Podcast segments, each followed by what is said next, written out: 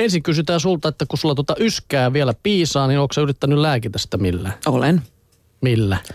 Kaikenlaisella. Selvä. Er, erilaisia konsteja. Oon mä sitäkin kokeillut, mutta yleensä niistä ei tule paha mieli. No tässä yliopistolehdessä puhutaan suomalaisten lääkkeen käytöstä ja yskälääke kyllä edelleenkin tyrmätään aika, aika tota, tehokkaasti, että sanotaan, että teho on hyvin pieni tai sama kuin lumenlääkkeillä. No olen samaa mieltä. Mutta en, tässäkin haikaillaan entisajan morfiinipohjaisten yskälääkkeiden perää, jotka helpottivat tehokkaasti, mutta sitten tietystä syystä ne on hävinneet markkinoilta. Ihme juttu. Tässä kuule iltapäivä saattaisi kulua aika rattosissa merkeissä. Ei haittaisi yskä enää ollenkaan. Ei, todennäköisesti ei. No joo, suomalaisille kuitenkin määrättiin viime vuonna 41 miljoonaa lääkereseptiä ja se on 4 miljoonaa reseptiä enemmän kuin vuonna 2008. Emme silti ole entistä sairaampia päinvastoin. Yhä useampaan vaivaan vain löytyy lääke. Onko tämä sitten hyvä vai huono asia, se riippuu vastaajasta. Tutkimusprofessori Elina Hemminki Terveyden ja hyvinvoinnin laitokselta on sitä mieltä, että lääkkeitä syödään liikaa. Hänen mielestään ihmiset ovat alkaneet suhtautua kehonsa kuin autoon. Vaihdetaan vain jakohihna ja öljyt ja matka saa jatkua. Lisää tehoa saa tuunaamalla.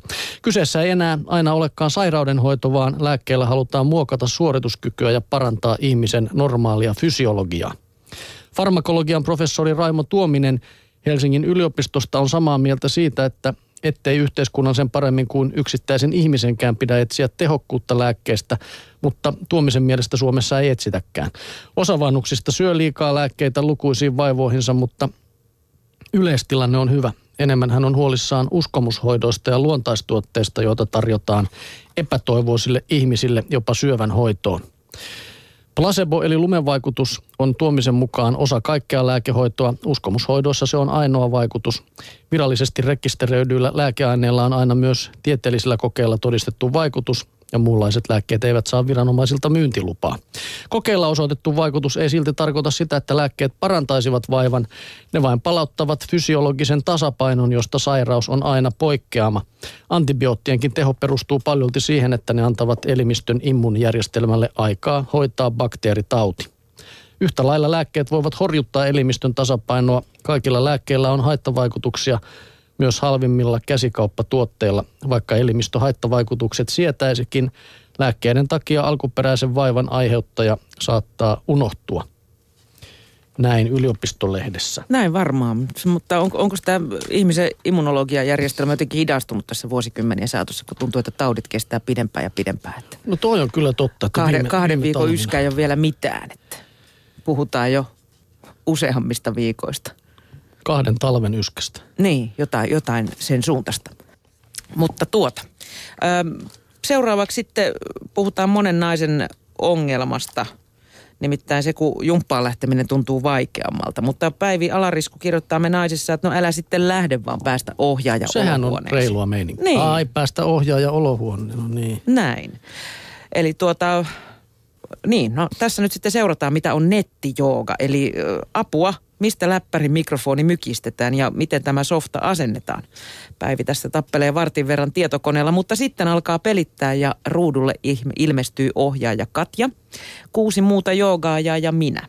Oho, vaatekaappini ovi unohtui auki, vedän sen äkkiä kiinni, etteivät muut näkisi sotkua. Vaikka ei joogatessa kyllä ehdi muita tirkistellä.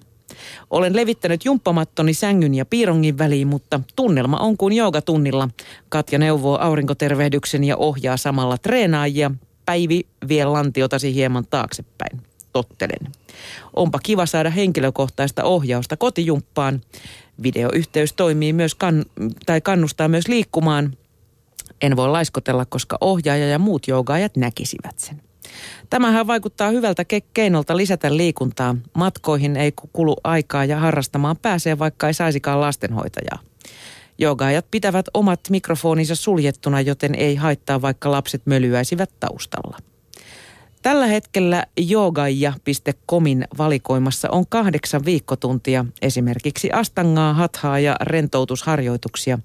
Tunnit maksavat seitsemän euroa. Nettijooga osallistumiseen tarvitaan siis nettiyhteys sekä tietokone, kännykkä tai tabletti, jossa on nettikamera. Kameraa ei ole pakko pitää päällä, jos ei halua muiden näkevän itseään. Lopuksi ohjaaja lupaa, että teknistä toteutusta yksinkertaistetaan vielä. Nytkin se toimi alusähläyksen jälkeen ihan kivasti. Kyllä se aika kätevältä kuulosti tuo. No kyllä, mutta kyllä mullakin olisi hirveä huoli siitä, että on olkkari kauheassa kunnossa. Äkkiä siivotaan sukat pois lattiolta. Niin, mutta siinä oli vaihtoehto myös, että voi osallistua niin, ettei toinen edes sitten sieltä edes nähdä, mutta...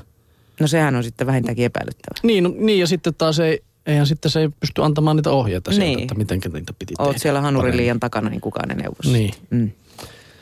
No otetaan vielä tieteen kuvalehdestä näin pikkujouluaikaan tämmöinen, että mistä hikka johtuu.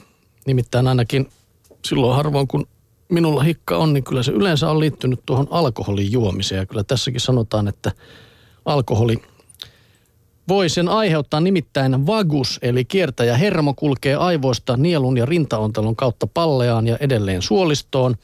Ja tämä vagushermo kulkee lähellä ruokatorvea. Näin ollen hiilihapotetut juomat, vahvat mausteet, alkoholi tai hyvin kylmät tai kuumat juomat voivat ärsyttää hermoa. Hermoärsytys laukaisee refleksin, jossa sisäänhengityslihakset eli palleja ja kylkivälilihakset supistelevat ja imevät ilmaa keuhkoihin, kunnes äänihuulet äkkiä sulkeutuvat ja kuuluu hik. Tai se kuuluu kyllä Mm. Mm. Kun vagushermoa ärsytetään uudestaan, esimerkiksi juomalla kylmää vettä, hermo voi lakata lähettämästä nikotussignaaleja. Ja kun pallea lakkaa supistelemasta, hikka loppuu. Ei ole kyllä koskaan ihan vaan kylmä vesi riittänyt, kun mä oon joutunut aina yhdistämään siihen sen hengityksen pidättämisen samalla. Nen- Nenästä kiinni ja sitten pidätät hengitystä. Ja, ja sitten piti olla pää alaspäin ja juoda sitä vettä, kylmää vettä hengittää, mutta siihen mä en ole kyennyt kyllä koskaan. Siinä täytyy olla aika monen akrobaatti tai Joo, ne tulee nenästä ne vedet Joku- niin, se on- ei, Ei, mutta kyllä- siinä niinku voi säikäytys sulla muuten. Onko se, oot kokeillut sitä?